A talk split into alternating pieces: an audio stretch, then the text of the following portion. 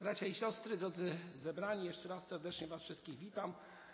E, jest pośród nas jeszcze wiele osób, które przybyły e, z daleka, o tym będziemy mówić pod koniec nabożeństwa. A teraz pozwólcie, że jeszcze na chwilę będę Was gorąco prosił, abyście e, zwrócili swoją uwagę na tekst Słowa Bożego oraz na to, o czym będziemy mówić. Wierzę, że to, o czym będziemy mówić teraz, będzie dla Was wszystkich zachęceniem przede wszystkim do bliskiej relacji z naszym Panem Jezusem Chrystusem. Dlatego gorąca prośba. Jeszcze na chwilę spróbujmy po tym tak wielkim wydarzeniu i przeżyciu, jakim niewątpliwie jest chrzest, który zawsze oddziaływuje zarówno na ducha, jak i na psychikę człowieka oraz na wszystko, co się dzieje i stanowi o nas, żebyśmy jeszcze teraz przez chwilę mogli zwrócić uwagę na tekst Słowa Bożego, do czego gorąco i serdecznie Was zachęcam. Skłońmy nasze głowy. Drogi Panie, gorąco proszę Cię, abyś teraz błogosławił rozważanie Słowa Twego. Dziękuję Ci, że w Twoim słowie jest życie. Oddaję, Panie, Tobie chwałę i proszę Cię, Panie, o to, abyś użył mnie w przekazie słowa Twego. Na Twoją chwałę. Amen. Są takie e, historie, które są zapisane w Piśmie Świętym, e, które generalnie są znane, przynajmniej w naszym kraju, zaryzykuję stwierdzenie, że prawie wszystkim osobom. Są e, to historie, które bardzo mocno przemawiają do wnętrza każdego człowieka. I myślę, że jedną z takich historii jest fragment, który zatytułowany jest, nie wiem czy do końca dobrze, ale akurat tak ci, którzy tłumaczyli, to uczynili, a mianowicie zatytułowany jest Podobieństwo o synu marnotrawnym. Syn marnotrawny. Więc moi drodzy, ja powiem tak że owszem, jest tutaj historia o synu, który opuścił swojego ojca. Ale generalnie ta historia opowiada o miłości ojca, ale też opowiada o bracie syna marnotrawnego, który wcale nie był taki, byśmy powiedzieli, e, w swoim zachowaniu, w swoim codziennym życiu, a więc nie był całkowicie e, oddany woli miłości bliźniego miłości drugiemu człowiekowi. I myślę sobie, że wielu z nas utożsamia się z tymi opisanymi w podobieństwie braćmi. Niektórzy mówią, że byliśmy jak ten, który w buncie gdzieś odszedł, lub też jesteśmy jak ten, który wprawdzie pozostał, ale generalnie nie był zadowolony. A więc dzisiejsza, e, dzisiejsze rozważanie będzie mówiło o tych dwóch braciach, ale nie tylko. Będę chciał jeszcze powiedzieć o dwóch znanych w XVII wieku postaciach Rzeczpospolitej Polskiej. A dlaczego? To za chwilę do tego dojdziemy. A więc zwróćmy uwagę po pierwsze na młodego człowieka, który, y, którego opis znajdujemy w Ewangelii Łukasza w 15 rozdziale. A więc po niewielu dniach młodszy syn zabrał wszystko, czyli majątek, który chciał od swojego ojca, konkretnie jedną trzecią tego majątku, bo taki był zwyczaj, że drugi syn dziedziczył mniej niż ten, który był pierwszym w tradycji żydowskiej, a więc otrzymał jedną trzecią majątności i prawdopodobnie w jakimś buncie albo ja sobie powiedziałem tak, moi drodzy, dlaczego zaraz mówić o tym młodym człowieku, że on był zbuntowany? Po prostu chciał być wolny. Chciał być wolny od tego, co e, było jakimś może pręgierzem dla niego, czyli od woli i decyzji swoich rodziców, a konkretnie ojca. Zabiera pieniądze, udaje się do miejsca i myślę, że każdy z nas tą historię myślę, że dobrze zna. Starszy jego brat e, pod koniec informuje nas bardzo jednoznacznie, że roztrwonił majątek gdzie? Albo z kim? Z nierządnicami. Popatrzcie, ten starszy dokładnie wiedział, gdzie on te pieniądze wydał. Taki był cwaniak. Nie będę komentował tego. Więc sytuacja jest taka, że traci wszystko. W pewnym momencie znajduje się całkowicie na dnie. Całkowicie na dnie, gdyż e, no, w naszej tradycji polskiej też byli tak zwani ordynaci, którzy generalnie nie pracowali, mieli swoją ordynację, na nich pracowano. Tutaj akurat ten gość nie miał takiego szczęścia, więc musiał sam zapracować, a jeżeli nie pracował, no to stracił wszystko i nie miał pieniędzy w pewnym momencie i znalazł się, tak jak opisuje pismo, w miejscu, które dla Żyda była, było uwłaczające. A mianowicie pasł nieczyste świnie. Dosłownie. Dla Żyda, no słuchajcie, nie do przyjęcia sprawa. Osiąga całkowite dno. To jest pierwszy brat. Drugi brat to ten, który jest przy ojcu. Tak jak powiedziałem, wie wszystko o tym, co dzieje się z jego bratem, ale nie wiem, czy wyciąga do niego pomocną dłoń. Czy modli się o swojego brata? Nie wiem. Myślę, że go raczej potępia. Ejś ty, miałeś wszystko. Nie będziemy komentować. Gdy wraca brat, a do tego za chwilę wrócimy, ten młodszy do ojca, to starszy też wraca do domu. Bo historia tego tutaj opisana jest niczym innym jak historią powrotu do domu dwóch młodych ludzi. Wracają do domu, do domu ojca. Ma to wymiar oczywiście symboliczny. Tym domem ojca w rozumieniu Pisma Świętego i tego podobieństwa jest dom ojca w niebie, Boga w niebie. Więc i w tych kategoriach możemy na tą przypowieść, na to podobieństwo spojrzeć. A więc ten drugi, a właściwie pierwszy jako pierworodny syn wraca i co robi? Dowiaduje się, że ten, który wszystko roztrwonił, raz, że mu przebaczono, ma wszystkiego pod dostatkiem. I mówi: Tyle lat ci służę i nigdy nie przestąpiłem rozkazu Twego, a mnie nigdy nie dałeś nawet koźlęcia, bym się mógł zabawić z przyjaciółmi moimi. Moi drodzy, o czym mówi ten człowiek?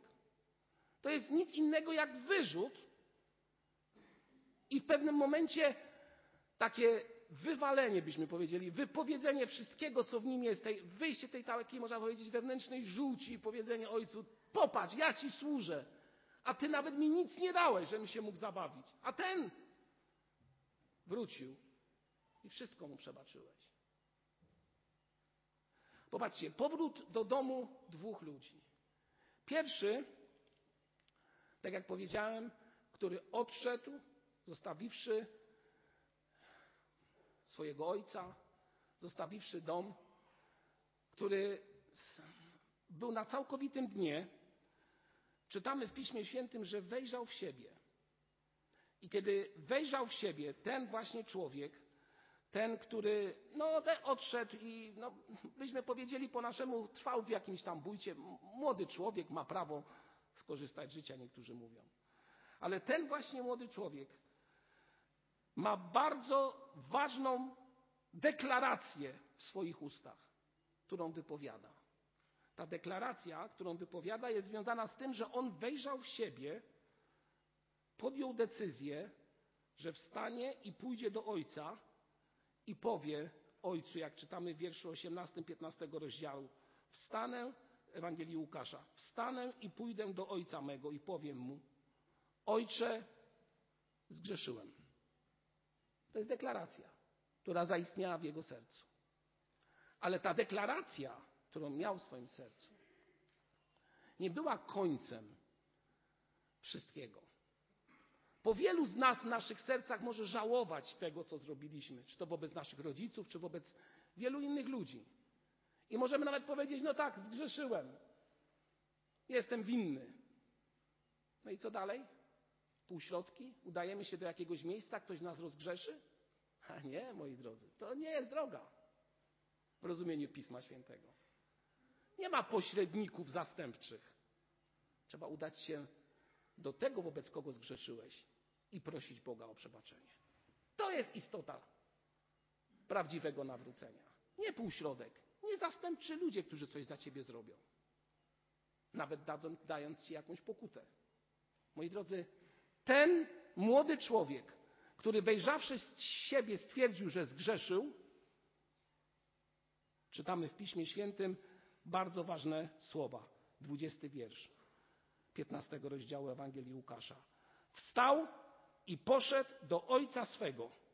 A gdy jeszcze był daleko, ujrzał go jego ojciec, użalił się i pobiegłszy, rzucił się na szyję i pocałował go. I w tym momencie, co mógł ten młody syn, człowiek powiedzieć, jego syn? Super, już nic nie muszę mówić. Bo ojciec nie przyjął. Sprawa załatwiona. Ale jego pokuta i jego wyznanie było wyznaniem szczerym.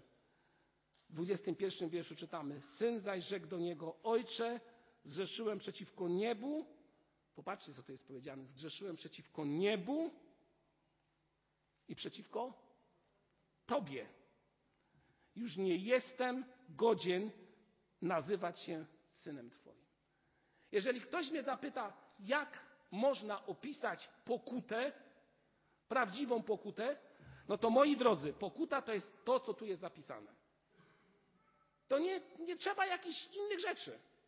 Pokuta wyraża się w tym, że ja mam wewnętrzne przekonanie, że zgrzeszyłem, po pierwsze, ale to przekonanie realizuje się w tym, że idę wobec tego, wobec którego zgrzeszyłem, wyznaję mu grzech i proszę Boga o przebaczenie. To jest pokuta. To jest pokuta. I nic więcej. Nie trzeba różnych dziesięciu rodzajów modlitw uskuteczniać, czy też innych rzeczy zrobić. Po prostu prosta sprawa. I co czytamy? Że Chrystus, albo jeszcze inaczej, ten obraz Boga Ojca, przedstawiony w tym podobieństwie, mówi nam o tym, że On właśnie tego człowieka, który tak zrobił, przyjmuje i więcej nawet daje pierścień, czyli można by powiedzieć, usynawia go, ponownie pozwala mu stanąć w miejscu, w którym był, a którego to miejsca się wyparł.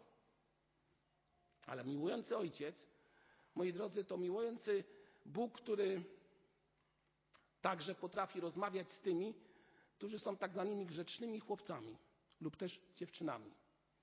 Bo ten drugi brat, ten starszy brat, to był grzeczny chłopak.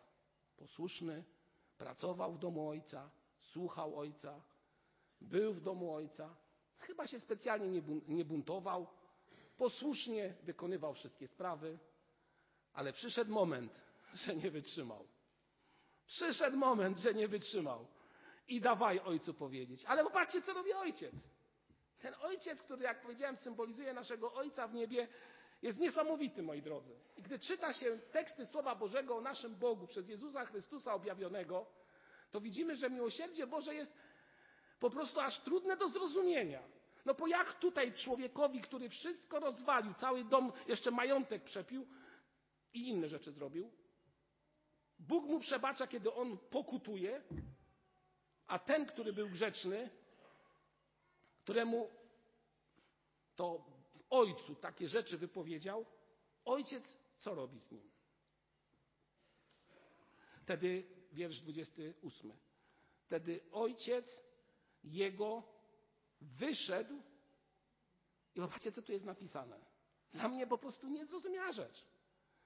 I prosił tego, jak ojciec w niebie prosi swojego syna, który za chwilę mu wyrzuci całą, całą złość, która jest w nim. A on go prosi. Mówi do niego łagodnie. Moi drodzy, ja się muszę tego uczyć, chyba będę się uczył całe życie, bo jak czasami jestem zdenerwowany, to różne rzeczy się na języku moim dzieją.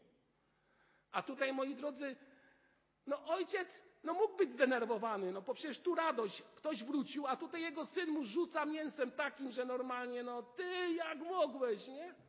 A on go prosi i mówi do niego, popatrzcie, 30 wiersz, łagodne słowa. Gdy zaś ten syn twój, który roztwonił majętność, to jeszcze wypowiedziane słowa syna, wtedy on rzekł do niego, wiersz 31, ojciec mówi do swojego syna, synu, ty zawsze jesteś ze mną i wszystko moje jest twoje. Należało się weselić i radować, że ten brat twój był umarły, a ożył, zginął, a odnalazł się. Dziś jest czas łaski. Możesz być, nie wiem, na tak zwanym gigancie życia. W nomenklaturze mojej młodości mówiło się, że gdy człowiek się buntuje i wychodzi ze swojego domu, to mówiliśmy wtedy, że jest na gigancie. Możesz być w różnych miejscach, ale pamiętaj o jednej rzeczy. Jeżeli wejrzysz w siebie i wrócisz i wyznasz, szczerze wyznasz, szczerze wyznasz, szczerze wyznasz, to Bóg to widzi i Bóg przebaczy.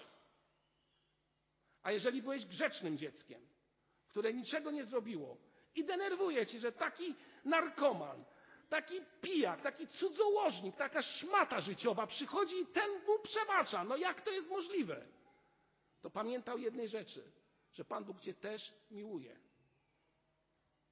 I będzie do ciebie mówił szczerze i pokornie. Bóg do człowieka. Niesamowite. Bóg do człowieka, do mnie, grzesznika, prosi. Jest czas łaski. Dziś jest czas łaski. Dziś jest czas łaski. Wróć. Wróć do domu.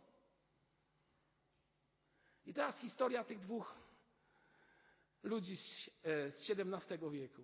Będziecie się śmiać może, ale też historia dwóch wielkich panów. Jednego w Koronie, a drugi, drugiego na Litwie. Jeden został królem, a drugi został wojewodą, wielkim hetmanem litewskim. Jeden nazywał się Sobieski, a drugi nazywał się Pac. Spotkali się w młodości swojej. Spotkali się w młodości swojej w majątku Sobieskich. No i tak się złożyło, że to młodzieńcy byli, więc prawdopodobnie w jednej pannie się zakochali. Zakochali się i wydawało się, że wszystko właśnie jakoś się rozwiąże, ale się nie rozwiązało. A więc wydobyli szable i pac potraktował tak źle Sobieskiego, że mało nie umarł. Tego, który potem był królem polskim. Pobili się o kobietę, która była córką guwernera w domu Sobieskich, czyli takiej nie najwyższej osoby. Po co to mówię? No mówię to po to, że, albo mówię to o tym, mówię o tym, że kiedy tych dwóch młodych ludzi, jeszcze wtedy nie na znacznych stanowiskach, to byli młodzieńcy, do których dopiero wchodzili w życiowe, że tak powiem, działania i sprawy, a więc kiedy tych dwóch młodych facetów starło ze sobą szable, doprowadziło to do tego, że w ich, a właściwie w jednym z nich nastąpiło coś, co jest charakterystyczne dla wielu pokoleń ludzi, którzy żyją na naszych terenach. A mianowicie zazdrość i brak przebaczenia. Żal. A dlaczego?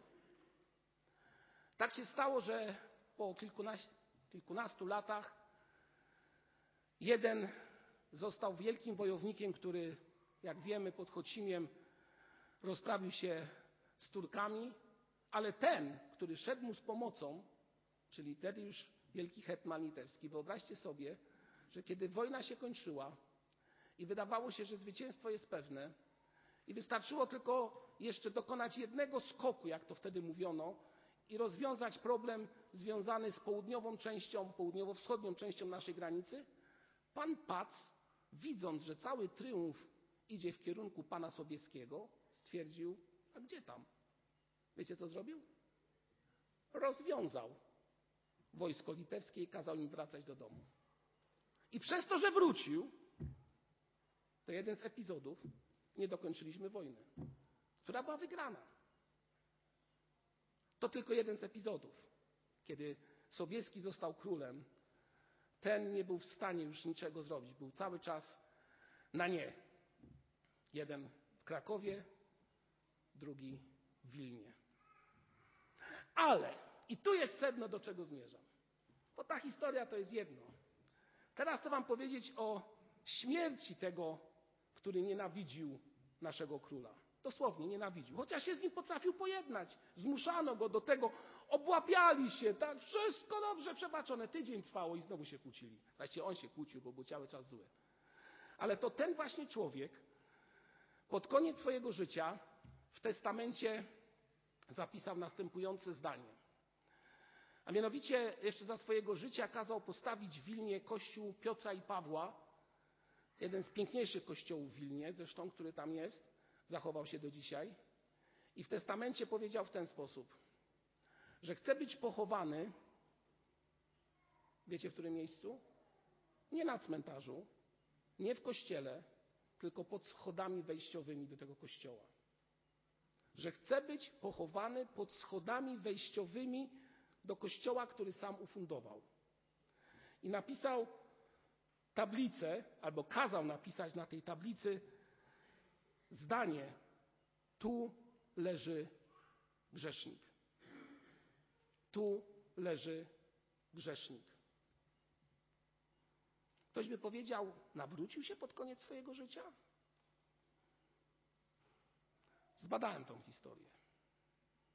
nic nie wskazuje na to, że nastąpiło przebaczenie. A więc dlaczego uczynił coś takiego? Bo jest, taka, jest takie coś w mentalności mojej i Twojej bardzo często, że mamy świadomość wieczności. Mamy świadomość wieczności. A więc dobrze by było z tą wiecznością coś zrobić. Z tym Bogiem się jakoś ułożyć. Temu Bogu coś może ufundować. Tak? Coś zrobić dla Niego. A potem postawić, jak to w Polsce bywa, piękny nagrobek, na którym będzie napisane na przykład tu leży grzesznik. Mamy taką tradycję? Udajcie się na cmentarze i zobaczcie, co na tablicach nagrobnych jest napisane. Na wielu tablicach jest napisane. Tylko czy o takie nawrócenie chodzi? Czy o taką manifestację w życiu człowieka chodzi? Cóż z tego, że po jego grobie, można je powiedzieć, albo po jego szczątkach ludzie wchodzą do kościoła. Wygląda to pięknie. Byśmy powiedzieli duchowo, ale czy o to chodzi Bogu? Nie czas i miejsce, aby zajmować się e, opinią i oceną historyczną tego wielkiego hetmana litewskiego. Ale powiem jedną rzecz w kontekście tego, o czym mówiłem, dwóch braciach i o tych dwóch, męż, o tych dwóch wielkich mężach Polakach, bo tak można powiedzieć, albo inaczej, tych, którzy byli częścią Rzeczpospolitej obojga narodów. Co można o tym wszystkim powiedzieć? I na koniec pytanie. W którym miejscu Ty jesteś? W którym miejscu ja jestem? Czy miałem w swoim, w swoim życiu siłę, aby stanąć przed Bogiem i powiedzieć: Panie Boże, zgrzeszyłem? Myślę, że wielu z Was miało taką siłę. Judasz też powiedział, że jest winny. Ostro, ale tak jest napisane. Ale ja Was, bracia i siostry, pragnę zachęcić, drodzy przyjaciele, do głębszej refleksji. Zgrzeszyłem, to znaczy udać się przed tron Ojca i powiedzieć: Panie Boże, przebacz mi mój grzech, O wiele jest w moim życiu sytuacji, które nie chwaliły Ciebie. A jeżeli zgrzeszyłem wobec kogoś, to udać się do niego i powiedzieć, przeprosić, przyznać się, powiedzieć, że nie jest dobrze. Przyznać się do tego, że jesteś winny. A jeżeli Ci się wydaje, że jesteś wychowany w tradycji chrześcijańskiej, że jesteś wychowany w kraju chrześcijańskim, i tak właściwie to jesteś grzecznym człowiekiem, który wszystko bardzo dobrze wypełnia, żyje zgodnie z tradycją. To zwróć uwagę na to, że możesz być podobny do tego drugiego brata, który był bardzo grzeczny swojemu ojcu, ale w pewnym momencie się zdenerwował i tylko dzięki łasce Bożej został przyjęty. A może jesteś chrześcijaninem na pokaz, który manifestuje swoją wiarę w różnych miejscach. Funduje różne rzeczy. A w rzeczywistości jego życie, moje życie, nie jest odzwierciedleniem otrzymanej od Boga łaski przebaczenia. Może jesteś dobrym, może jesteśmy dobrymi Polakami, którzy tutaj na tej ziemi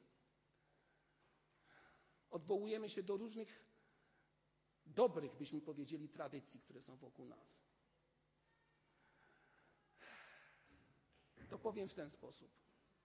Pomimo tych wszystkich dobrych tradycji, które są wokół nas, pragnę zaprosić Ciebie dziś, abyś wejrzał w siebie i zastanowił się, czy nie siedzi w Tobie coś, za co jesteś wobec Boga niewdzięczny, czy nie siedzi w tobie coś, co jak nazwałem, związane jest z niesprawiedliwością życiową, która się w tobie dzieje? albo tobie dzieje, bo ktoś jest królem, a ty jesteś jego podwładnym? A może ta zazdrość powoduje, że obrażasz się na Boga i mówisz, dlaczego ten ma, a ja nie mam? No, moi drodzy, to siedzi wielu z nas. Dziś stań przed Bogiem w szczerym wyznaniu i powiedz, Panie Boże, potrzebuję Ciebie. Potrzebuję Twojego przebaczenia. Jestem grzesznikiem, który nie napisze o swoim grzechu w testamencie, tylko dzisiaj go wyzna przed Bogiem. Dzisiaj go wyzna przed Bogiem i będzie prosił Boga o przebaczenie. Bo dziś jest czas zbawienia, a nie jutro. Po dziś jest czas łaski, a nie na tablicy nagrobnej. Po dziś jest czas łaski, a nie w modlitwach, jak niektórzy mówią, że ktoś ci załatwi po śmierci pewne sprawy za twoje życie. Jak odpowiednio oczywiście pewne rzeczy, tak jak zresztą pan Pac zrobił, wpłacisz. Ostro. Nie dajmy się temu zwieść. Nie dajmy się temu zwieść. Nie dajmy się temu zwieść. Dziś jest czas łaski i dziś jest czas zbawienia. Dziś stań przed Ojcem. Nie szukaj ziemskich pośredników. Stań przed Ojcem i przez Jezusa Chrystusa, który jest jedynym pośrednikiem, który na krzyżu Golgoty zmarł i wziął Twój i mój grzech na siebie. I dzięki niemu możesz stanąć przed Ojcem, który przyjmuje Cię i usynawia. Tak proste? Tak proste. Trwajmy w tym. Gorąco Was zachęcam i zastanówmy się, czy w moim życiu nastąpił dzień i chwila, w którym stanąłem przed Ojcem i powiedziałem: Panie, przebacz, bądź mi litościw, chcę żyć inaczej, chcę być Twoim synem. Zgrzeszyłem. Przebacz mi moją młodość, przebacz mi moje złe myśli wobec drugiego człowieka, wobec moich sąsiadów, bliskich, tych, którzy są w pracy, w szkole, gdziekolwiek. Przebacz mi to, że miałem to w swojej głowie. Naucz mnie miłości. I przebacz mi, Panie. To jest realne. Do tego Was wszystkich dzisiaj gorąco zapraszam. Skłońmy nasze głowy.